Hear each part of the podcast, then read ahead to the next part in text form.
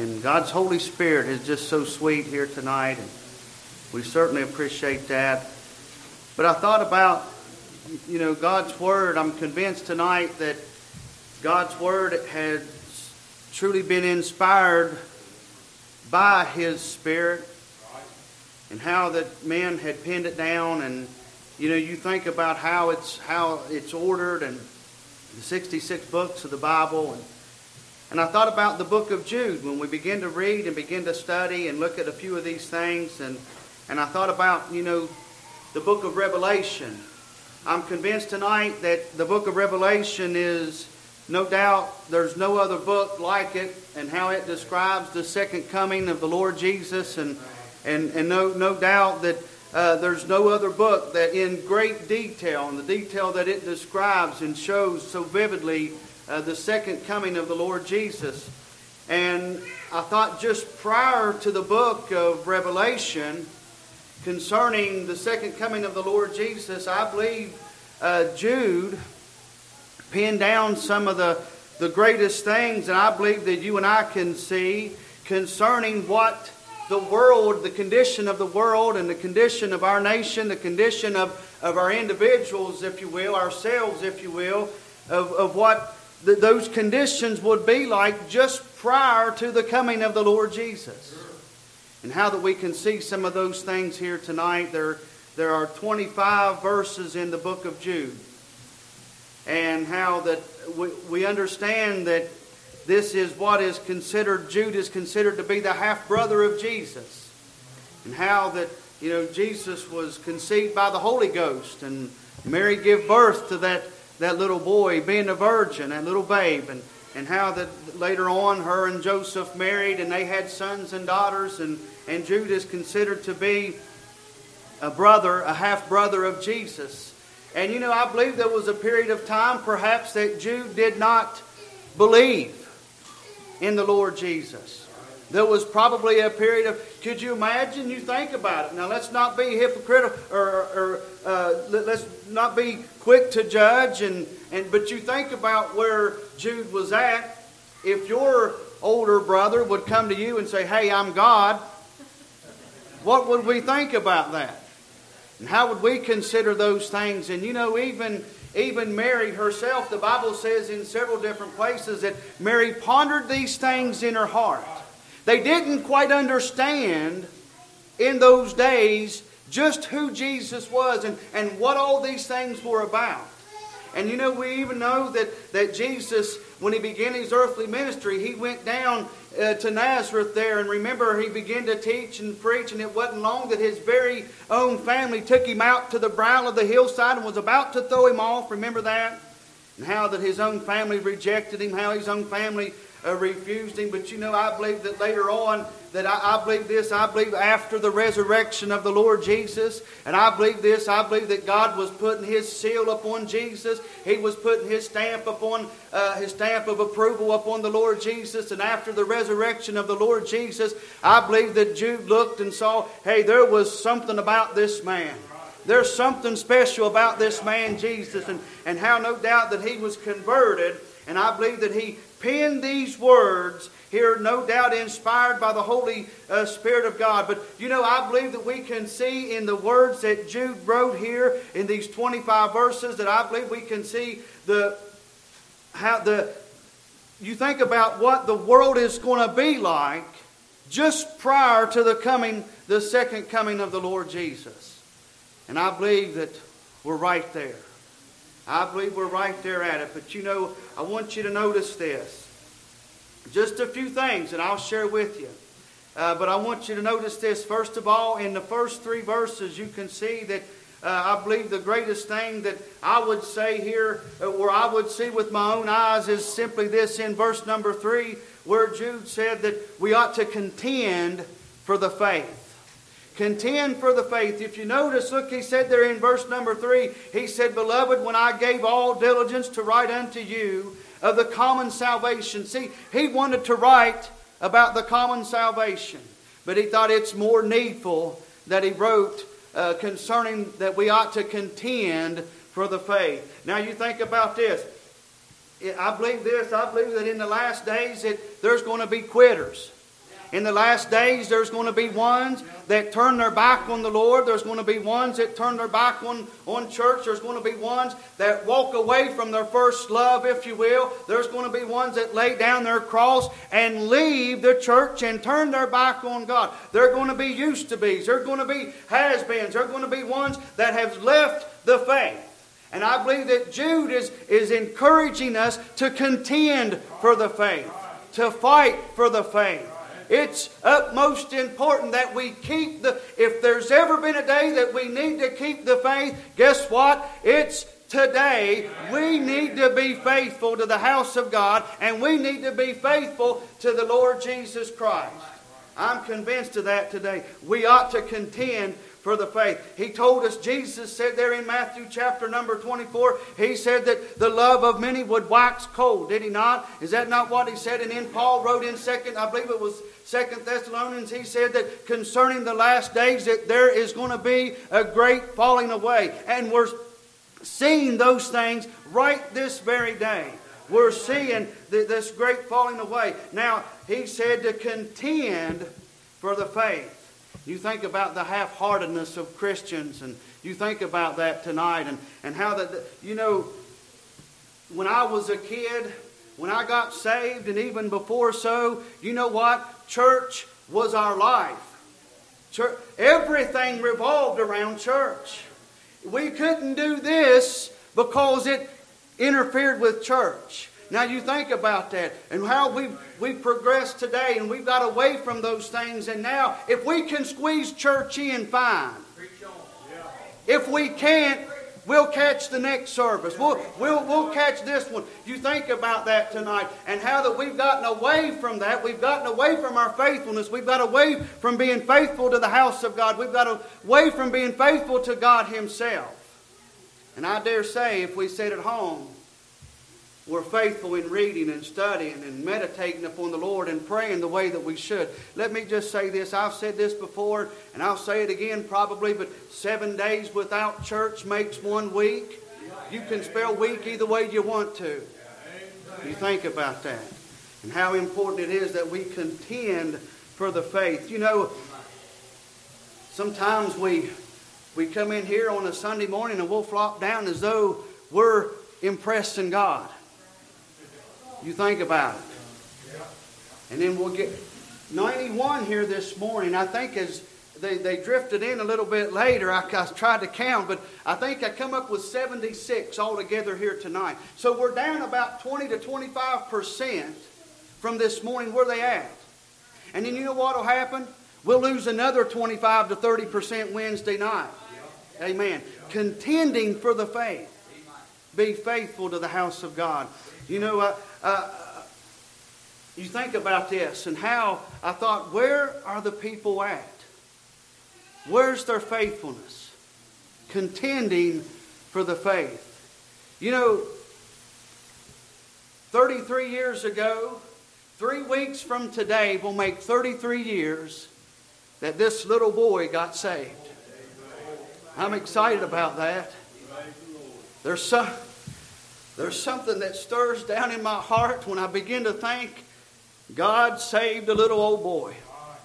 And He's kept me all these years, and I've tried to be faithful all the days of my life. I'd like to stand here and tell you that I've always got it right, always done it right, but I can't do that. But you know what? God has never left me. God has never failed me, not one time. There's been times when I've fell flat on my face and I've hit the dirt and the dust flew, but I didn't have to lay there. Thank God that I cried out to Him and He picked me up and set me back on that firm foundation. And thank God I'm where I'm at today, 33 years later. But you know what? I look back down through time and I see the ones that have lost the faith. They've left the church. They left the house of God. They've left their first love and my heart is broken. You know, I think back over the last 33 years as God has saved that little boy long ago. I think about those ones that have left. You know what? It would probably fill this church over and over again. Just the ones that I know of that have left the faith. And how Jude encourages us to contend for the faith, to fight for the faith. How important it is that we stay faithful to the house of God. You know, I believe in the latter days that there's going to be an inconsistency in, in you think about that, how, how important it is that we stay consistent, persistent, if you will, to the house of God. You know, notice this. In verse number 4 through number 10, he talks about uh, the corruption of the flesh. You take notice of that. In verses 4 through number 10, he talks about corruption of the flesh. In fact, number in verse number 7, he talks about strange flesh, does he not? Look there in verse number 7. He says, Even as Sodom and Gomorrah and the cities about them are like in like manner, giving themselves over to fornication and going after what? Strange flesh. Also, look in verse number 8. He talks about filthy dreamers. Now, you think about that. He says, likewise, also these filthy dreamers. And then, then in verse number 10, if you look down to verse number 10, he calls them brute beasts. Now, you know what that is? That's animals. He compares the way that we have gone and drifted so far from the Lord, he compares us to beasts and compares us to animals. You think of where we've gotten. You think of where we've come from and where we've gotten and the mess and the mistakes that we've made. But you know, I thought about this. I, I thought about they're looking looking back at that filthy dreamers. It, it talks about uh, you know that that is something that is that is unnatural. That is something that, that, that is not nowhere near uh, natural concerning our, our, our, human flesh, if you will. You know, I, I thought about how immoral we have gotten. You think about that, how awful we've gotten, and how sin has progressed in our lives. And, and I thought about this, and you know that in Genesis, I want to look back there real quick and read uh, verse number 5 in Genesis chapter number 3. It says this It says, And God saw that the wickedness of man was great in the earth, and that every imagination of the thoughts of his heart was only evil continually. Now, you know, for that reason, that's why God destroyed this world with flood. Not because of what they were doing, not because of what they did, but it was because of their thoughts and the imaginations of their heart. Now, let you, you think about that tonight. We don't have to go out here and do it, but we ponder on it and we think about it and we dwell upon it, and for that reason, we shall be destroyed as well if we're not careful.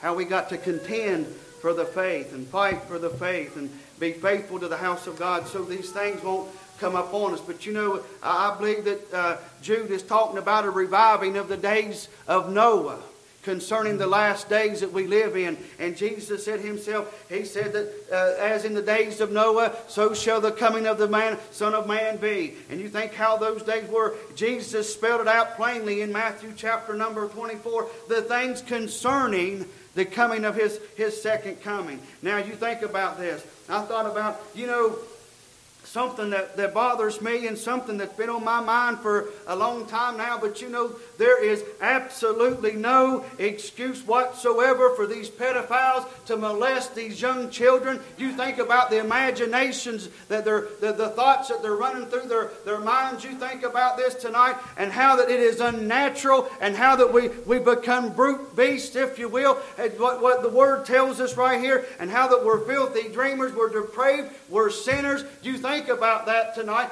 It absolutely is no excuse why these, these men and these women molest and, and, and harm these little baby children. My goodness, that upsets me and it bothers me. There's something that, that stirs me down deep and makes me upset about that tonight. But, but you know what? You, you, it, you can't hardly even allow your child to set up on someone else's lap anymore. You know that? For fear what might happen. You can't even allow your child to go uh, spend a day at a, a, neighbor's home for fear of what may happen to your child. We can't even uh, trust them to go out into the backyard and play in the backyard. You know, when I was a kid, we never had to worry about those things. You think about it just a few short years ago, how that we, mom and dad would let us run that holler. I mean, just from one end of it to the other, because they knew that we were going to be okay. Now, it I got a 16 year old daughter, and it worries me to death every time she gets out here in the vehicle and, and just drives around town by herself. Worried to death of what might happen. who's going to bump into her intentionally and then have whatever, do whatever they want to with her. And how it crosses my mind all the time, and I'm worried about it. That's where we're living today. And Jude said that's where we're going to be just prior to the coming of the Son of Man, the second coming of the Lord Jesus. Now you think about this. In verses number 11 through verses number 21, you'll find that there is a rise in false religion among the churches. You can see that. In verses number uh, 11 through verses number 21. If you look I think it's in verse number 11, it gives three different illustrations of false religion that are coming. Look in verse number, it says, Woe unto them, for they have gone in the way of Cain, and ran greedily after the heir of Balaam for reward. There's the second one. And perished in the gainsaying of Korah. There's the third one. And how those three, those three uh, false uh, religions have come in. But you know what? There's one thing common about those three false religions. You know what it is? It's simply this they're offering religion without blood. You think about that tonight? Jesus, the, the Word of God tells me that without the shedding of blood, there is no remission of sin. Thank God there was a man that went to a cross for my sin because I had sinned, because I was guilty of sin. I was lost and dying without hope in this life, without Jesus. But thank God He went to the cross and shed His precious blood, I believe, just for even me. And because of that, I can be saved today. And know that I've been born again and know that I am on my way to heaven. These are the things that we're seeing concerning the last days that we're living in. Notice this it talks about you know, when, when churches despise the truth and when churches get away from the truth and, and how that, uh, my goodness, you know, when God, when a church decides to get away from the truth, God will leave that church. You know what will happen? That church will die. That church is dead without God in it. You know what? I want to be where God's at. I want to be where the Holy Spirit of God's at and where I can feel His presence in my heart and in my life. But, but notice this. He tells us there, I believe in the latter part of verse number 12, he says that those, notice what, and we'll read verse 12. He says, These are spots in your feast of charity. When they feast with you, feeding themselves without fear, clouds they are without water, carried about of winds, trees whose fruit withereth without fruit Twice dead. Notice this. It says twice dead, plucked up by the roots. Now, you can go out here and you can cut down a bush. You can cut it flat off to the ground. You know what? A few weeks later, you know what will happen? It'll begin to sprout back, will it not? It'll begin to grow back. You'll see a little bit of life there. But you know what? You go out here and you pull that thing up by the roots, and you know what's going to happen? It's dead. It no longer exists. And I believe that's what that's what uh, Jude is telling us here in these verses tonight that there, you think about these churches that are rising up. You think about this. It talks about um, in verse number 16. Notice this. It says, These are murmurers, complainers, walking after their own lust, and their mouth speaketh great swelling words. You ever think about that word swelling and what it means? You know, when you think about why did he use, why did he use that terminology? You know, when you think about swelling, it, it, it is something that is rotting or decaying from the inside out. You think about when life leaves this body as we know it. And as I understand that when life leaves this body as we know it, there's some there's processes that happens to this body and I believe that the oxygen no longer is in the blood. The blood is no longer flowing. The blood is no longer moving. And, and I believe the blood, am I right when I say it coagulates? Which means it begins to, to harden, if you will. Begins to dry out, if you will. And, and from that time on, from that point on, this body begins to deteriorate it begins to decay but it does not start from the outside it don't start with your hair it don't start with your toenails but it starts from the inside and it decays from the inside out am i right about that sarah okay Appreciate my nurse over here keeping me straight. But you think about this. I believe that Jude is speaking about religion in the last days. And you think about these churches. You know what's going to happen? And you think about this. How many of you have just gone down the road and you've seen a deer in June, July, or August that's been hit by a car, and that thing's laying there and it looks like it's about to pop? I mean, them legs are straight out. It's swelling. Am I not? It's swelling and it's rotting from the inside. It looks larger. It looks bigger. But there's no life there.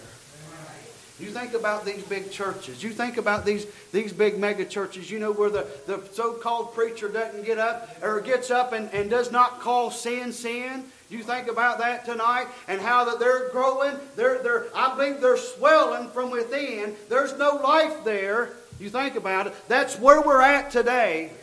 That's what Jude said we're going to see in the last days, just prior to the second coming of the Lord Jesus. You think about it. Those preachers get up and they, they don't call sin sin. They don't, they don't preach against ungodly living. And, and I'll, go even another step farther. They don't even believe that this right here is the Word of God. Tell you that there's other ways to get there other, other than the way of the Lord Jesus. And I believe that's where we're at today. Let me just say this. I believe as a Christian, a born again believer in the Lord Jesus, I believe we ought to live a holy life. I believe we ought to strive every day, have a desire to live a holy life. God's Word tells us, He said, Be ye holy as I am holy. And how I'm challenged by that every day. We ought to challenge ourselves every day to live a holy life, dedicated and devoted unto Him. You know, in verse number 19, notice this. He said, having not the Spirit. And you know, that's something that troubles me. When I begin to think about individuals, you know, he, he told us there in one place that they would, how was it he put it? Having a form of godliness, but denying the power thereof. You know, they want to put on a show. Make put on a front and make you look make it look like they've got something, but when, when it's really revealed, they have absolutely nothing at all. And if God's Spirit ain't in it, I don't want nothing of it. Don't want no part of it. But but you think about this, you know, I thought about how this nation as we know it, I believe has declined spiritually. And you think how if it goes another five years the way it's going, where are we going to be five years from now? If it goes another 10 years the way it's gone, where are we going to be at then? But you know what? Before a nation can decline spiritually, you know what's got to happen? We've got to decline personally. Would you agree with me about that? Sure. It starts right here, does it not? It starts right here with me. It starts right there with you. Now you think about this. I'll be done done here in just a moment. But you know, I thought about these ones. You know that uh, I I thought about my own children, and I think about going back to when I was their age, or even earlier in life, when I was just a teenager or younger. I thought how you know, life was back then. And you know, things that, that men and women would not even talk about in private back then, it's common today. And you know what? We're supposed to accept it. I draw the line. Enough's enough. I'm tired of it. Enough's enough. And I'm, I'm not going to go no farther. But you think about this. You know, I'm, I'm afraid and I'm concerned that we're losing the nation as we once knew it. We're losing the United States as we once knew it. And I'm concerned about my children and their future. Concerned about, about their children and, and their children's future. My goodness, you think where we've gotten ourselves into. And, uh, you know, I thought about this. I'll be done. But uh, I thought about, you know, so what do we do? We see all these things happening in the world today, and we see all these things happening uh, to the in, in, in the individual's life. And you know what? Uh, um, ones that we had confidence in, ones that were faithful here every time the doors were open. You know what? Where are they at? Ones that we, we just knew every time the doors were open, they were going, they were a fixture in the church.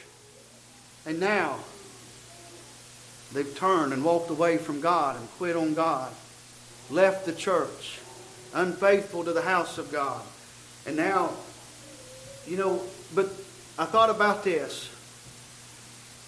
When we see these things, we see these ones that are unfaithful, we see the perversion of the flesh, the corruption of the flesh, and we see all these things happen. We see all these churches and, and, and the, the lifeless churches that we see today growing big, vast, huge, thousands and thousands of people. They're growing, multiplying every day, but there's no life in them. When we see those things, you know what I want to do? I just want to take up my children. I want to take up my family. And I want to run and hide somewhere in a rock somewhere and protect them and save them. Keep them safe. Worry about my family in the days to come. But you know what? Notice this. That's not what he tells us to do. I want you to, I want you to notice in verse number 22. Verse 22 and 23, he says, And of some, having compassion, making a difference. You know what we ought to do? Instead of just running in and grabbing our family and tucking our tail and running, you know what we ought to do? We ought to keep knocking. We ought to keep preaching.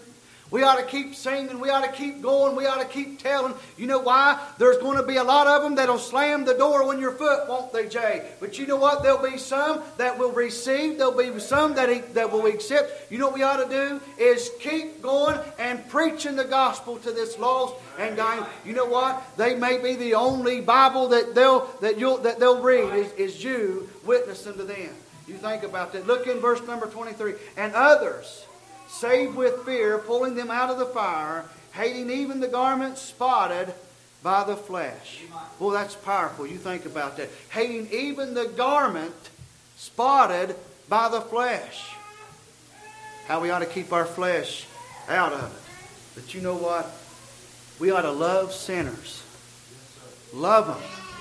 Love them and bring them in and show them the love of Christ. And, and you know, the, the, he told us there, I believe it was in I don't remember where it was at exactly, but he tells us that if our gospel be hid, it is hid to them that are lost. That tells me that I've got a gospel. That tells me that you've got a gospel. Now, what is the gospel?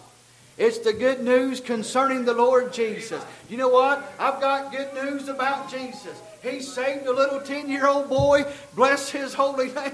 Hey, I ain't got over it yet that he saved me on August the 8th of 1988. Made a difference and made a change in my life. And I owe my life to that man tonight for what he has done for me and what he's going to do for me. But you think about that. We've got a gospel. We've got to go tell the world about Jesus so that they'll come in and, and have a relationship and be saved and know the Lord Jesus. But you know what? There's going to be some that'll believe. I believe that.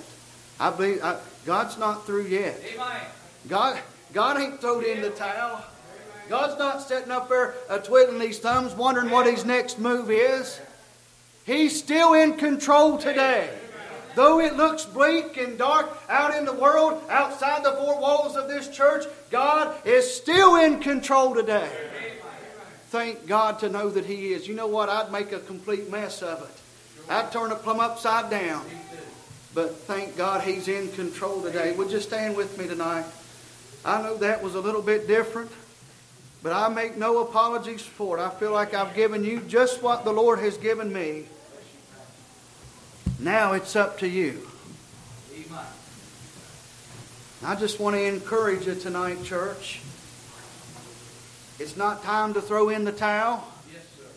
It's not time to quit on God. It's not time to walk away from God. But if there has ever been a time in the history of mankind that we ought to be faithful to the Lord, I believe it's right today. I believe it's right today.